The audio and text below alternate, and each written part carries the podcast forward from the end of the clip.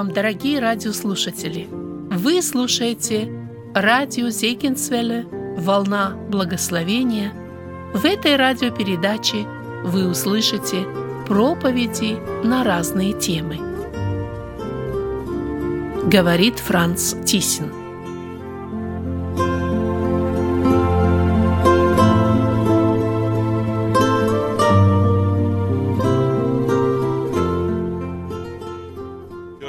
Божий всем. Я буду читать книга Псалтырь, Псалом 50.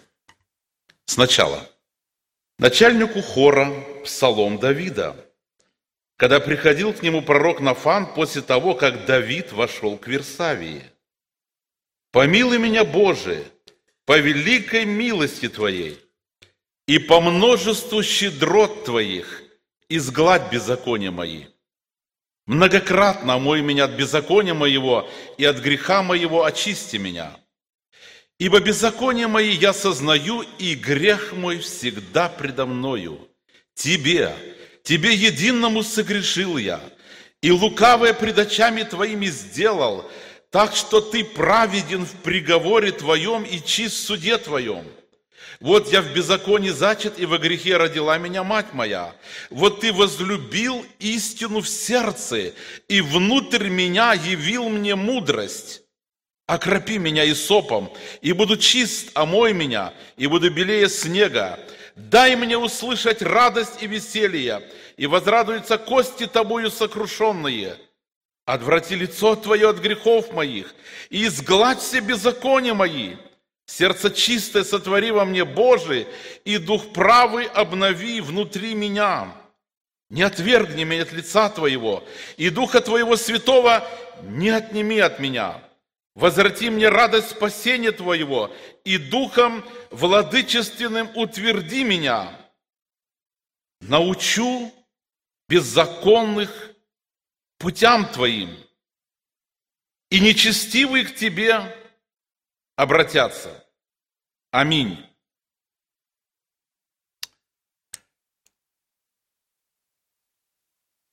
Человек, о котором мы прочитали, после всей этой истории стал мужем по сердцу Божию. И говоря о душепопечительстве, я хотел обратить внимание на сердце душепопечителя. Я думаю, это чрезвычайно важно, потому что пропуск на служение – это святость. Я знал одно служение, как-то там рассказывали об их служителе, но, говорит, хорошо говорит, правильно говорит, но нету желания делать, как он говорит. Вот как будто силы нет. Писание говорит нам, что мы живем во время, в котором люди будут изображать силу Божию, но не будут ее иметь. Это очень опасное состояние. Они будут делать вид благочестия, силы же его отрекшейся. Это очень страшное состояние. Я помню, как-то попросил одного брата, служителя, побеседовать с одной сестрой. Она была из слабослышащих. Ее вид был неприличный. И он должен был с ней беседовать через записку. Через короткое время он ко мне приходит и говорит, не получилось душепопечительская беседа. Я говорю, а почему? Ну, он мне записку подает, и в очередной записке она ему написала, с ошибкой, как она написала, я скажу, она написала, посмотри на своя жена. И говорит, у меня рот закрылся. А что говорить? Моя жена точно а я ее пытаюсь вразумлять, наставлять, говорить, что она соблазн, что она преткновение и много-много другое. Братья, сестры, я верю, что настоящее душепопечение, забота начинается тогда, когда у нас обновленное сердце, обновленное отношение, когда мы в правильном отношении с Богом. Я хотел это показать на примере Давида с помощью Господа. Но вначале еще пару иллюстраций. Помню, у меня произошел один случай такой, я работал на шахте, и там с нашими соработниками, какой-то был разговор, и я одному человеку сказал, ну знаете, как сейчас как-то, но это не было, скажем, наглая ложь, но это было сказано так, чтобы он понял меня неправильно. Это было полуправда, или как сказать. Я как-то оправдывался в душе, думаю, думаю, что тут такого, да. Мне очень стыдно, но я хочу просто показать это. Это моя как бы исповедь. Когда я ехал домой, знаете, дух меня обличал. Мне так плохо было, я ехал на рабочем автобусе, да, и мне так тяжело было, я оправдывался, я припирался, Господи, ну я же нагло не обманул, ну так все делают, ну что тут такого, это ничего страшного, в принципе никто не пострадал от этого, да, но мне было плохо. Может быть, это было очень редко, с каким тяжелым сердцем, что я пришел домой. Казалось, ничего меня не радовало, ни жена, ни дети. Мне было плохо. Я пошел молиться. И знаете, Господь мне говорит, ты должен покаяться пред этим человеком, попросить прощения. А стыдно же. Все знают, что я верующий человек. На шахте работает две тысячи людей. И думаю, да это же разнесется, скажут, ну вот, баптисты, оказывается, лжецы. И я стал припираться, как бы спорить с Богом. Я говорю, Господи, ну вот я каюсь пред Тобой, Ты меня прости. Ну, может быть, это для славы Твоей, да, чтобы как бы слава Твоя не пострадала. Ну, пусть это между мной и Тобой останется. Но я знал, что Богу это не понравится. И Господь мне сказал, нет, вот у него попросишь прощения. Это было нелегко, я скажу откровенно, я об этом молился, но Господь помог и дал силы. Когда я на другой день снова приехал, я его отозвал в сторону, его звали Геннадий. Я сказал, Гена, я вчера согрешил, прости меня ради Бога. Я сказал неправду. Он говорит, ты? Я говорю, да. Когда? Я говорю, ну помнишь в том разговоре? Так это же не обман, он говорит. Я говорю, нет, Гена, это все-таки неправда. Да брось ты, говорит, что ты переживаешь? Это нормально, это ничего страшного. Я говорю, Гена, вот это был грех. Прости меня ради Бога. Я не должен был так говорить. И он мне говорит, дыши глубже. И я стал дышать глубже. Буквально, знаете, мир пришел. Я с Богом отрегулировал. На другой день снова приезжаю на работу и смотрю, вся бригада, в которой я работал, все такие встревоженные, говорят, ты уже слышал? Я говорю, что такое? Гена, говорит, в ожоговом центре. Как в ожоговом центре? Он говорит, вчера после работы домой приехал, и у него там гараж, и в гараже был погреб, и у него там стояли канистры с бензином, эти пары оказались, у него там был погреб, и он хотел паяльной лампой высушить погреб. И там все эти пары бензиновые были. И произошел такой взрыв, что на гараже лежала шестиметровая плита, одна плита ее сорвала, такой был взрыв. Ее буквально его выкинуло оттуда. И он, знаете, как головешка обгоревшая в ожоговом центре, и, говорит, кричит, говорит, всю ночь и день, говорит, ужасно, умирает, говорит. Но я решил посетить его. Я отпросился с работы, и знаете, еду, как сейчас помню, приехал туда и думаю, ну как он меня встретит? Но я вчера у него просил прощения, кто говорил неправду, а сейчас я буду с ним говорить о том, что Бог есть любовь, и что Он прощает грехи, ему надо покаяться и так далее. Вот будет ли он меня слушать? Я приехал туда, и там мне сразу сказали, что женщина, которая пропускала там на, э, на приемном покое, там, говорит, э, он никого не хочет видеть. Его жена там только он кричит, говорит, он лежит абсолютно говорит, голый, говорит, и говорит, весь обгоревший, говорит, страшные боли, говорит, у него, да, ну, пытается что-то врачи сохранить ему жизнь, но они сказали, чтобы никого не пускали. И вот я стою, мое сердце стучит. Я молюсь там, я говорю, Господи, ну что-то сделай, ну помоги, я хочу все-таки, думаю, может еще раз покаяться пред Ним. Но как-то, знаете, и совестно, и стыдно, все это перемешалось. Хотя он меня простил. И я говорю, знаете что? Попросите еще раз. Скажите, что его соработник пришел и хочет его видеть. Я буквально несколько слов. Я хочу просто зайти его видеть. И несколько слов. Она говорит, а вы кто такой? Ну, я назвался, меня зовут Франц. Я говорю, скажите, что Франц пришел. Ну, она ушла, через несколько минут приходит, смотрю, у нее такое лицо удивленное, зрачки расширенные такие. Она на меня так смотрит. Я говорю, а что он сказал? Она говорит, он сказал, что вы святой человек.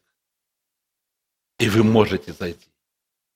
Когда я поднимался по ступенькам, я шел и плакал.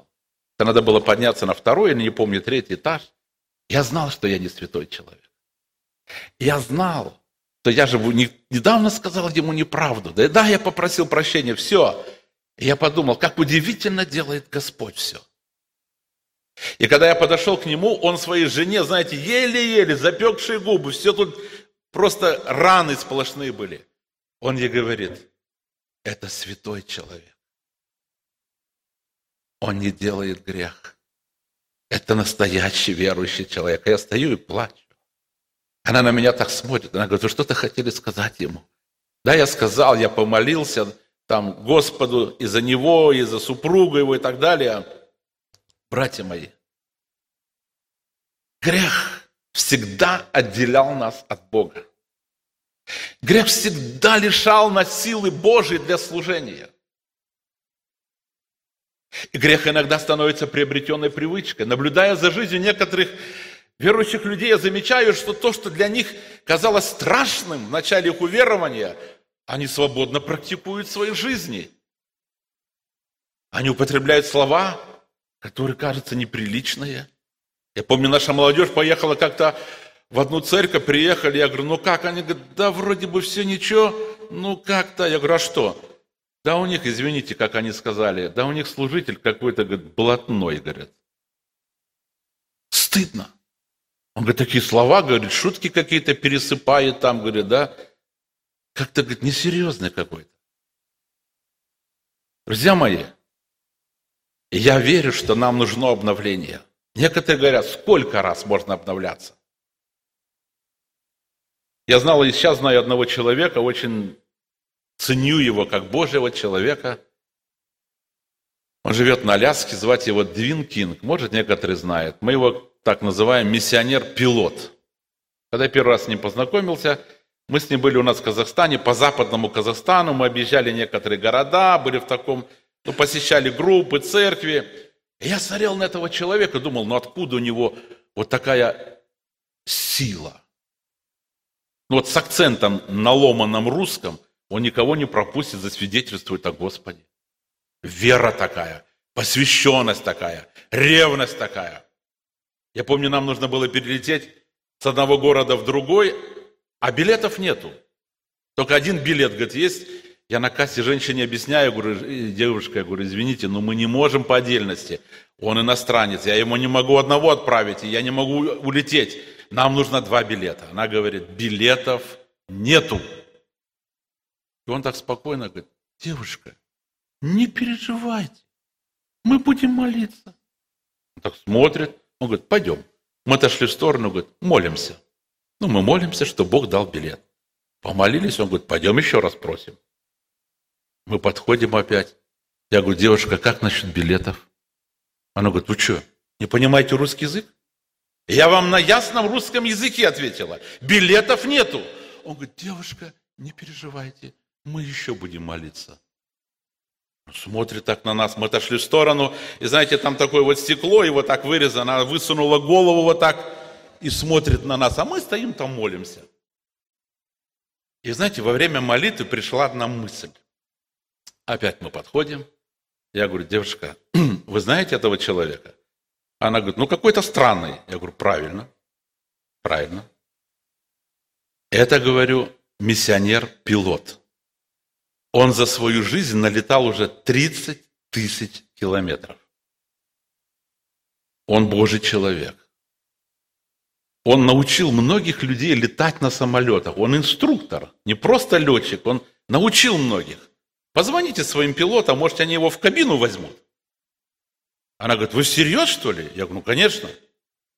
Ну, говорю, давайте попробуем. Она набирает телефон, и я смотрю, я не слышу, но я по лицу ее ответ слышу. Она говорит, они не против. И вы знаете, вот этот Двинкинг, он летел на самолете, это был наш Ан-24. Я его потом спрашиваю, ну как, наш самолет?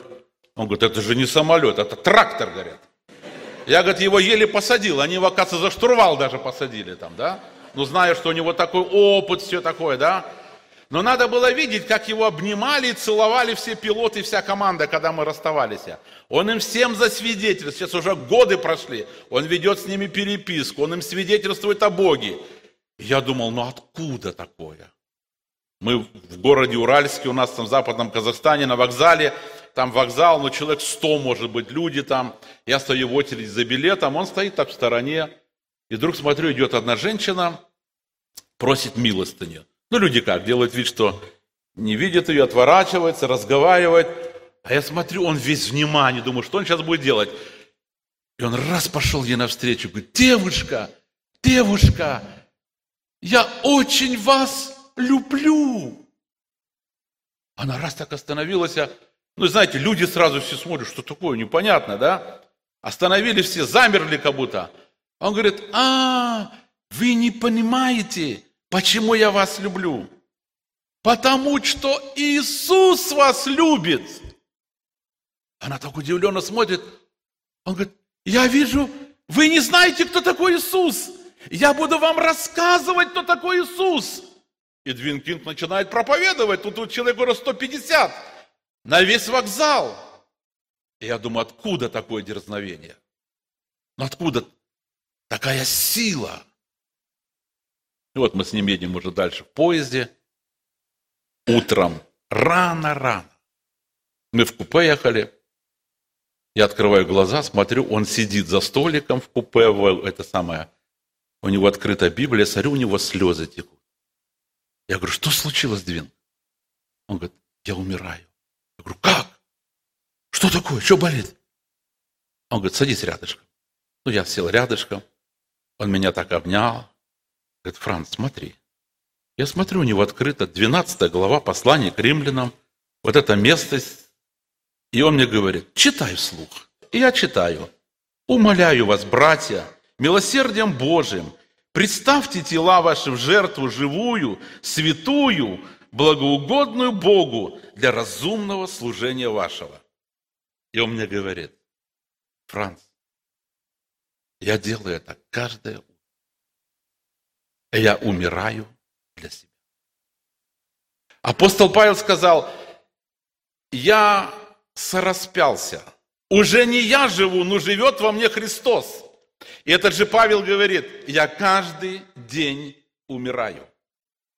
Он говорит, я просыпаюсь утром и говорю, Господи, я не знаю, что мне принесет эта жизнь, но я, этот день, но я Твой. Это Твои руки, это Твои ноги. Моя жизнь, мои силы, они Твои. Господи, очисть мое сердце. Что-то неправильно. И Бог со мной разговаривает, говорит. Где-то я исповедую свои грехи.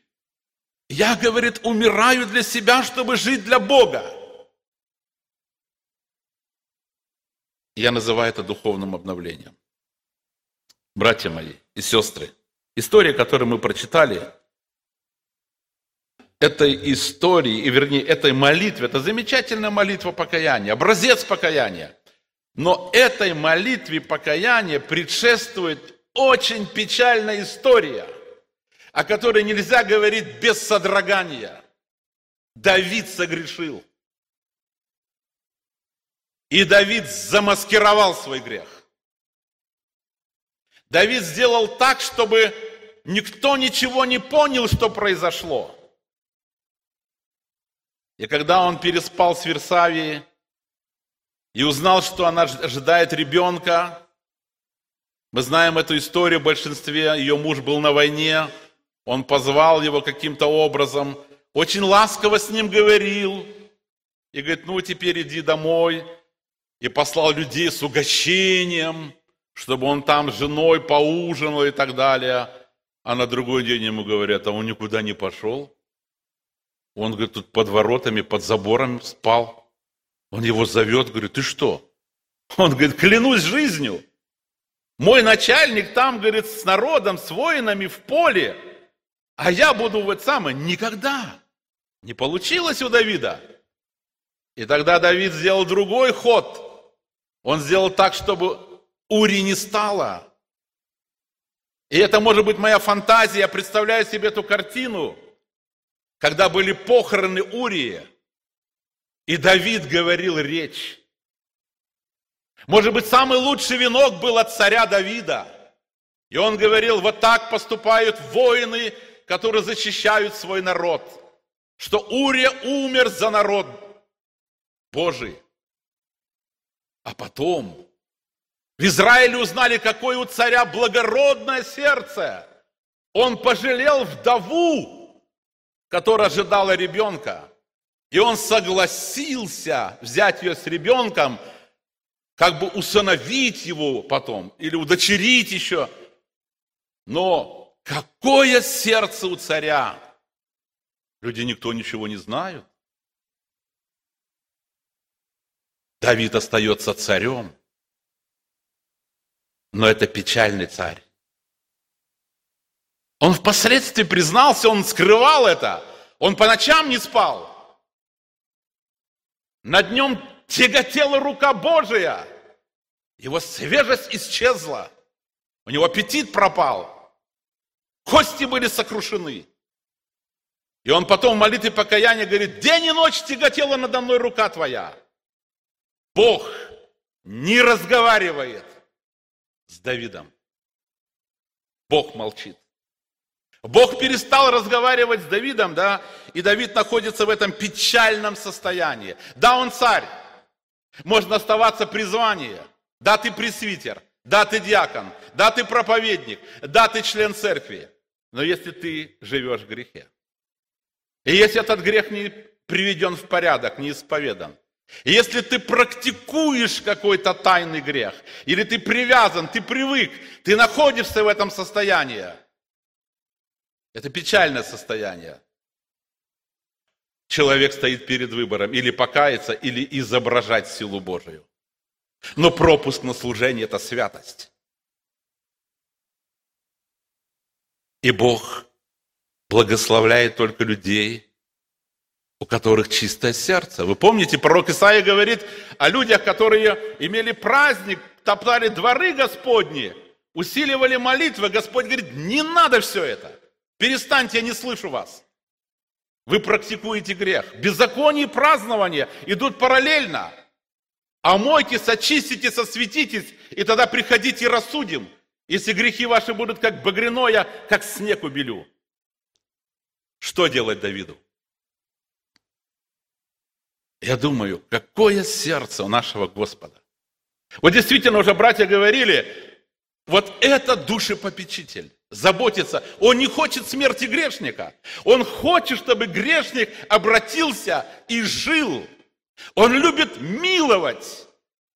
Но в то же время написано не вечно Духу Божию быть пренебрегаемым человеками. Бог разговаривает с человеком. Бог обличает человека, Бог идет человеку. И что делает Бог? Он посылает пророка к Давиду. Приходит пророк Нафан и рассказывает им очень интересную историю. И царь, он во власти, он на троне, он слушает эту историю. Вы помните про богатого человека, у него было столько скота, он даже посчитать не мог. И был один бедный человек, одна единственная овечка у него была, да? И к этому богатому пришли гости. И царь все это слушает, думает, что же дальше? И Нафан говорит, и он пожалел взять от стадов своих. Он взял эту единственную овечку. И царь послушал и говорит, Достоин смерти человек, сделавший это дело. Если бы он знал, что это про него, он бы сказал, ну знаешь, всякие бывают обстоятельства, может, он потом ему хотел сто овец свернуть за эту одну, кто его знает как. Но он об этом не думал. Знаете, когда речь идет о чужих грехах, мы судьи. Когда речь идет о нашем грехе, мы адвокаты – Апостол Павел, послание Коринфянам, говорит, если бы мы судили сами себя.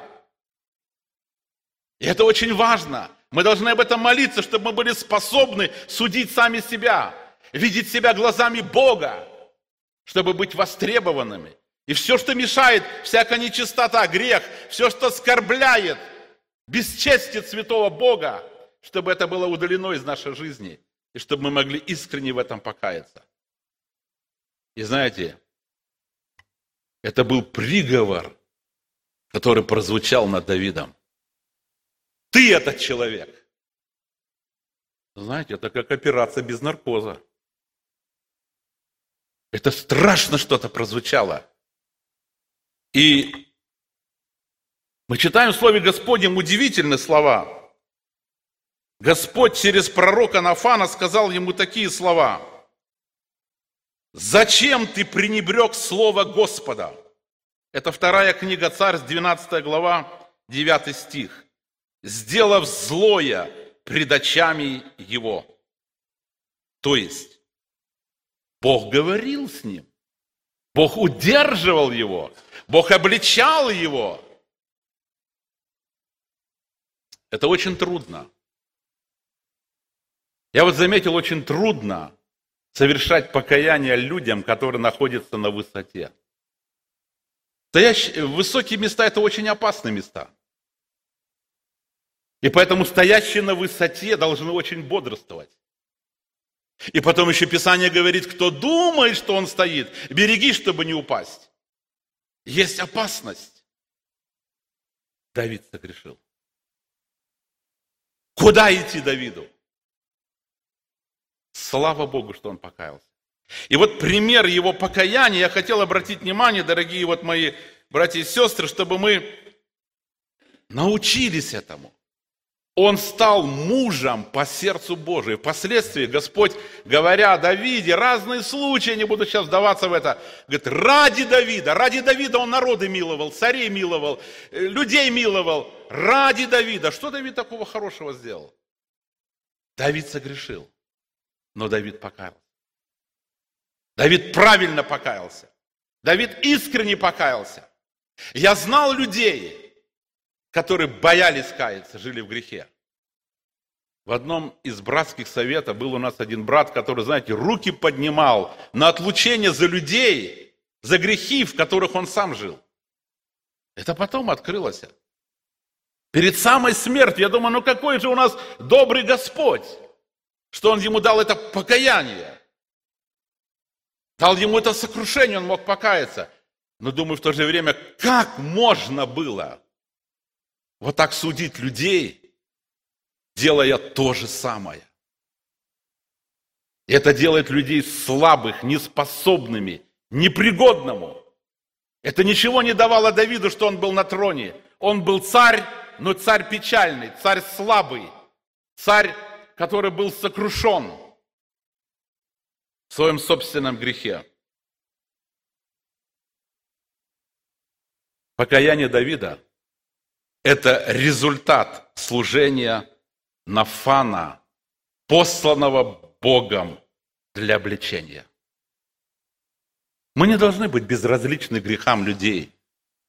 Иногда, знаете, вот брат делал вот тут призыв, чтобы все члены церкви как-то реагировали, да, в отношении попечения, души попечения. Но мы говорили, вот эта разница всегда есть какая-то проблема. Разница между ученичеством наставничеством и душепопечением. Ну а зачем связываться? Говорит нам, если кто из вас уклонится от истины и обратит кто его, это воля Бога, чтобы мы пошли к этим людям. Если Дух Божий, но если как один брат говорит, да, говорит, я же сам не лучше, как я пойду? Я, говорит, это видел, но я такой же. У меня нету, не было дерзновения, у меня не было силы. Может быть, не именно это, но как важно, чтобы человек, который призван, это его служение, быть душепопечителем, сам находится в состоянии, Бог с ним не разговаривает. Но был человек Божий, который в послушании Бога пришел со словом Бога и со словом от Бога, пришел к Давиду и говорил с Давидом. Почему? потому что нет воли Отца Небесного, чтобы погиб один из малых сих. Так говорит нам Писание. И вот облеченный в грехе Давид идет к Богу. А куда еще идти? Только Бог может восстановить Давида. Это бывает очень стыдно. Я помню, один отец говорит, со своим сыном разговаривает и говорит, сынок, что ты будешь делать, если ты согрешишь? Ну, маленький мальчик у него. Он говорит, пап, ну я покаюсь. Ну, еще раз согрешишь. Ну, еще раз покаюсь. Еще раз согрешишь. Еще раз покаюсь. Еще раз согрешишь. Еще раз покаюсь. Еще раз согрешишь. Он говорит, папа, это будет очень стыдно. Но я еще раз покаюсь. Оно же действительно так, правда же? Бывает уже, уже дерзновения нету, кажется, уже ты... Ну а куда еще идти? Это единственный путь. И это великая милость, когда Бог приходит в сердце человека, который живет в грехе, и позволяет человеку говорить с ним, с Богом. Это милость, когда Бог протягивает свой скипертер милости к нам и начинает обличать нас, если мы живем во грехе. И может быть это касается чего-то сердца. Сегодня здесь на этом собрании. Мы можем обвинять людей, что вот и это плохо, вот поэтому... Но может быть это наша проблема. Может быть кто-то живет в грехе. Давид кается. Как он кается? Помните Евангелие от Луки? Есть пример покаяния мытаря, который бил себя в грудь, 18 глава. И он говорит, Боже, будь милостив ко мне, грешнику. Он не смел поднять глаз на небо даже. И мы видим в молитве покаяния Давида есть смирение. Смирение в покаянии. Когда человек восстанавливает отношения, когда он реагирует на голос Духа Святого, когда Дух Божий, сам Иисус приходит к нам, как попечитель нашей души, чтобы восстановить наше состояние. Мы должны это делать в глубоком смирении. У Давида было очень много заслуг. У Давида было очень много добрых дел. Давид много служил Богу, и он даже страдал за дело Божие. Но ничего из этого. Он не кладет на другую сторону весов, когда ему показали его грех. Он не говорит, Господи, да, я согрешил, но я же царь, я же царь. Господи, ну ты же помнишь, в хороводах пели, я же столько для Израиля сделал. Ну подумаешь, ну да, виноват. Но в конце концов, женщины в хороводах пели, это же правда было, что я поразил десятки тысяч врагов твоих. Господи, а сколько добрых дел сделал? Нет, Давид всего этого не говорит. Харист, проповедник, много лет член церкви. Это не имеет значения. Уважают меня, Господи. А как же теперь это быть? Я согрешил. И истинно кающийся человек ничего подобного не говорит Богу. Если действительно он облечен Духом Святым, и он хочет вот этого обновления, он хочет восстановления своих отношений. Он говорит, по великой милости Твоей, у меня нету заслуг. По великой милости Твоей он обращается к Богу. О чем он просит? Он просит, чтобы Бог изгладил его беззаконие. Грех нас всегда скверняет, братья и сестры, и делает нас отвратительными в глазах святого Бога. Грех делает нас непригодными для общения с Богом. И мы не можем общаться с Богом, если грех остается в сердце, мы его практикуем, не исповедуем. Грех может быть как приобретенная привычка. Давид ищет прощения как человек, который считает себя недостойным этого прощения. Он не считает, что он достоин. Вы знаете, иногда я слышу некоторые молитвы людей, и примерно там вот такой контекст есть. Господи, ну ты же обещал нас прощать, ты же нас должен прощать, ты для этого же и приходил. Но Давид молится так, что я не достоин этого. Но прости. Он признает свою виновность. Он не разбавляет свою вину словами. Ну все же согрешили, нет праведного ни одного. Знаете, на, на фоне, когда все согрешили, вроде бы и наш грех не такой уж и большой кажется. Давид этого не говорит. Он говорит, я, он признает, что он этот человек. Он говорит, да, я согрешил. И он здесь исповедует и открывает, говорит, грех мой, мой грех всегда предо мною. Это меня мучило. Это сделало меня несчастным человеком. А теперь он стоит перед шансом. К нему пришел Божий человек от имени Бога. И он может воспользоваться этим шансом, чтобы восстановиться снова в отношениях с Богом. Это очень важно, быть точным в покаянии. когда мы каемся пред Господом, в первую очередь, это был грех против Бога. Давид нанес Богу оскорбление. Грех всегда наносит Богу оскорбление. Помните, апостол Павел пишет послание к Ефесянам, «Всякое раздражение, ярость и гнев, и крик, и злоречие со всякой злобою, да будут удалены от вас». И дальше он говорит, «И не оскорбляйте Духа Святого, которым вы запечатлены в день искупления». Кажется, ну мы же не против Бога. Ну крикнул на жену, оскорбил Дух Святой. Проповедуем, нету благословения, нету силы. Оскорблен Дух Божий. Но только Дух Божий может сделать, вы знаете, наше служение доступным, понятным и принятым. А так это будут только человеческие потуги. Давид все это понимает. Мы читаем в книге Божией, что не вечно Духу Божию быть пренебрегаемым человеками. Знаете, Давиду теперь, когда он правильно пошел к Богу, когда он реагирует на голос Духа Святого в послушании, теперь он не отвергает вот это Слово Божие, как он сделал до этого. Вдруг он понял что-то очень важное. Я думаю, это очень нужно подметить сейчас. Лукавая, пред очами твоими сделал. Почему он понимает, что ему нет оправдания? Если Давид вдруг, как бы, знаете, пелена упала, которая была на глазах, он понял, что в тот момент, извините, когда он лежал в Версавии, Бог смотрел на него. И он мог бы его убить. И он был бы прав в своем приговоре. Он сделал это пред очами Бога.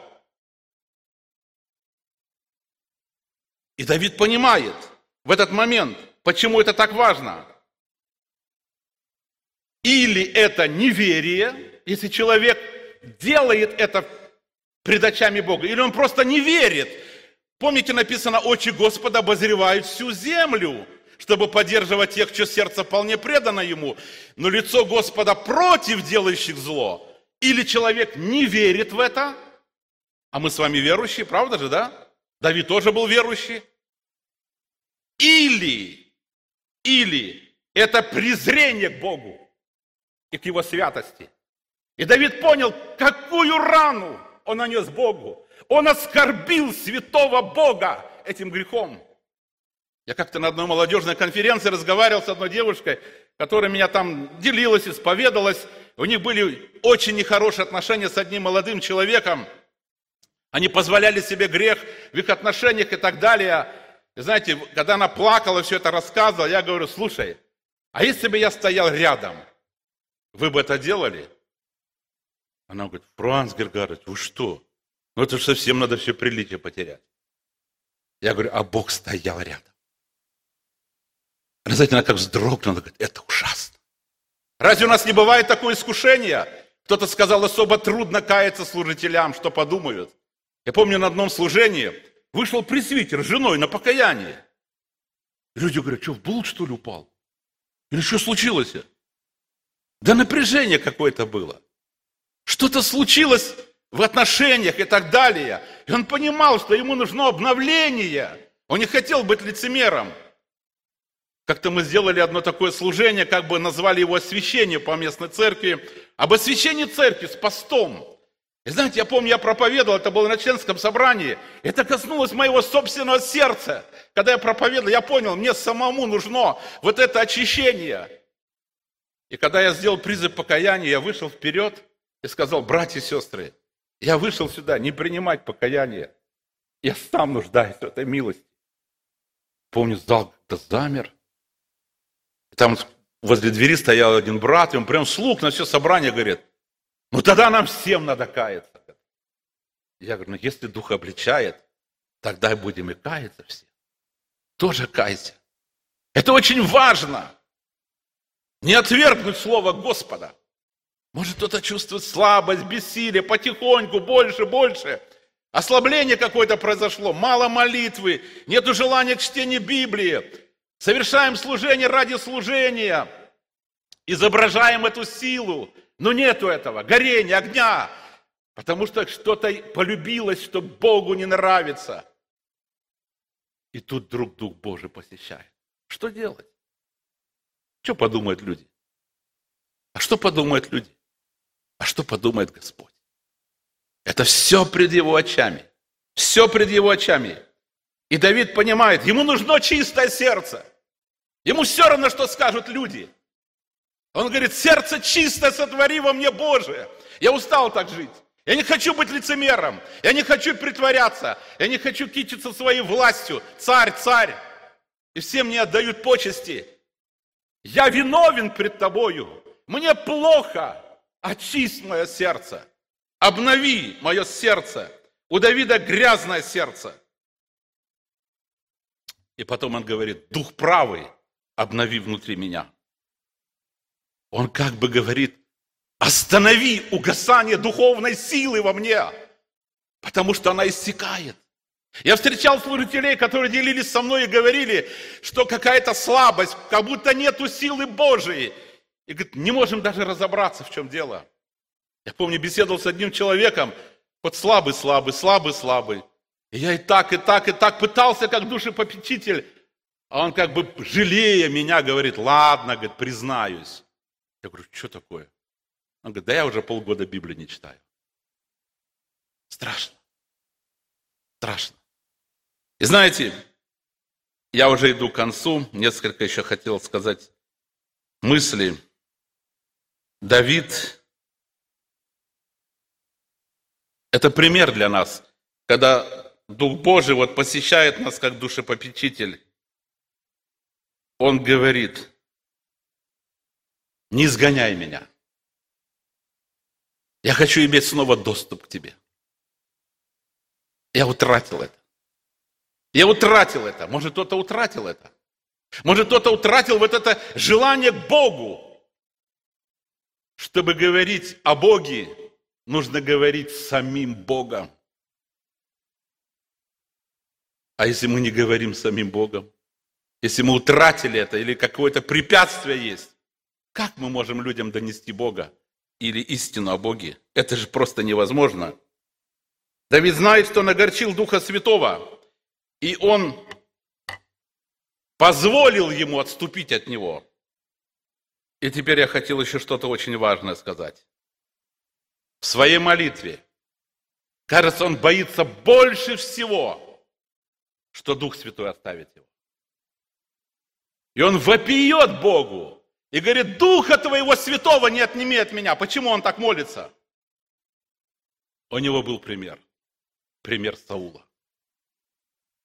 Дух Господень отступил от Саула. И он видел, что произошло. Саул стал чудовищем. Саул стал против Бога. И когда Дух Господень отступил от Саула, началось великое падение Саула. И он падал, пока не упал на собственный меч и не погиб. И этого Давид боялся больше всего. Если Дух Божий его оставит – он никогда не встанет. И теперь он стоит перед выбором. Теперь к нему пришел Божий человек. Теперь к нему сам Бог пришел, чтобы поднять его, простить его, восстановить его. И поэтому Давиду не важно мнение людей. Он хочет Богу. Он хочет снова иметь силу Божию. Он хочет иметь доступ к Богу. Он хочет слышать Бога. Он хочет иметь снова радость. Не было радости, он изображал эту радость. Не было силы и не было благословения. Друзья мои, мне бы так хотелось, чтобы мы в послушании Господу, кому Господь сегодня говорил в течение всего этого дня и на этом собрании, кто имеет в этом нужду, чтобы мы обновили наши отношения с Богом. Она как-то вроде неудобна. Но Павел апостол говорит, я каждый день умираю. Может быть, нам нужно покаяться в своем желании жить для себя. Я не знаю, у кого как на сердце. Может, у кого-то не устроится в семье. Может быть, ревность нету к делу Божьему. Я не знаю, какие искушения, какие грехи у каждого. Но если Дух Божий сегодня посещает тебя, если подобно пророку Нафану сегодня Господь пришел к тебе через служение детей своих и говорит, ты этот человек. И если ты даже чувствуешь, что Дух Божий тебя оставляет, помолись Ему. Попроси прощения, как Давид. И он силен восстановить тебя. Сегодня братья вспоминали уже этот пример. Кажется, это нереально просто. Вот брат делал сравнение. Вот Иуда согрешил, и Петр согрешил. Вы знаете, Петр, он сказал, что он не знает этого человека, речь идет о нашем Господе. А потом он клялся, что он не знает этого человека. А потом он клялся и божился, что он не знает Иисуса. Я как-то слышал от одного служителя Божьего, то в Израиле это означало так. Если человек божился, он поднимал свою руку и как бы говорил, будь я проклят, если я что общее имел с этим человеком. Клянусь, он божился, что не знает Иисуса. На 50-й день после воскресения Петр сказал самую главную евангелиционную проповедь. И Бог пользовался этим человеком. Почему? Потому что он вышел и горько плакал потому что у него было восстановление отношений, потому что Иисус к нему пришел, и он отреагировал на голос Божий. Он не замкнулся. Он не говорил, а Иуда тоже так сделал. Хуже сделал, пошел еще и удавился, а я, по крайней мере, здесь. Бог восстанавливает людей. Если кто-то утратил силу, радость, ревность, и вот мы тут говорим, вот как возбудить вот этот дух служению? Начинается с нашего сердца. И мне так хотелось бы, чтобы сегодня мы позволили Духу Божию, вот то, чему мы учим людей на наших собраниях, чтобы мы в послушании сами сделали. Кого Господь побуждает сегодня обновиться, очиститься, осветиться, иметь чистое сердце, обновленный дух – и жить в послушании Богу Его Слову. И кто нуждается в покаянии, неважно, кто мы. Никто не спасется, потому что он пресвитер или диакон, или проповедник, или харист, или... Неважно, сколько член церкви. Непослушание такой же грех, как волшебство. Ты отверг слово Господа. Саулу было сказано, и Господь отверг. Помните, Самсон, такое высокое предназначение. И сказал, пойду, как и прежде. И там написаны такие трагические слова. А не знал, что Дух Господень отступил от него. И это страшно. Теперь надо изображать Духа Божьего. Помоги нам, Бог, правильно отреагировать. И я понимаю, что мы не на евангелиционном собрании, но у меня так на сердце лежит – Иногда нам нужно каяться.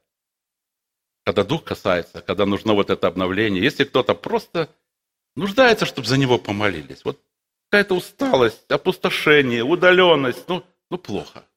Не буду все повторять. Я хочу от имени Господа пригласить вас прийти вперед. Если у кого-то тут много служителей, у кого-то есть дерзновение с кем-то помолиться, мы просто друг с другом помолимся один на один. Помолится тот, у кого есть нужда открыть это. И помолится с ним рядом еще один служитель. И мы совершим сегодня такую молитву обновления наших отношений с Богом. Мы отреагируем на Господа нашего, который как попечитель нашей души сегодня здесь, Он печется о нас, Он хочет восстановить нас – возвратить нам эту радость, эту силу и благословение в служении. Аминь.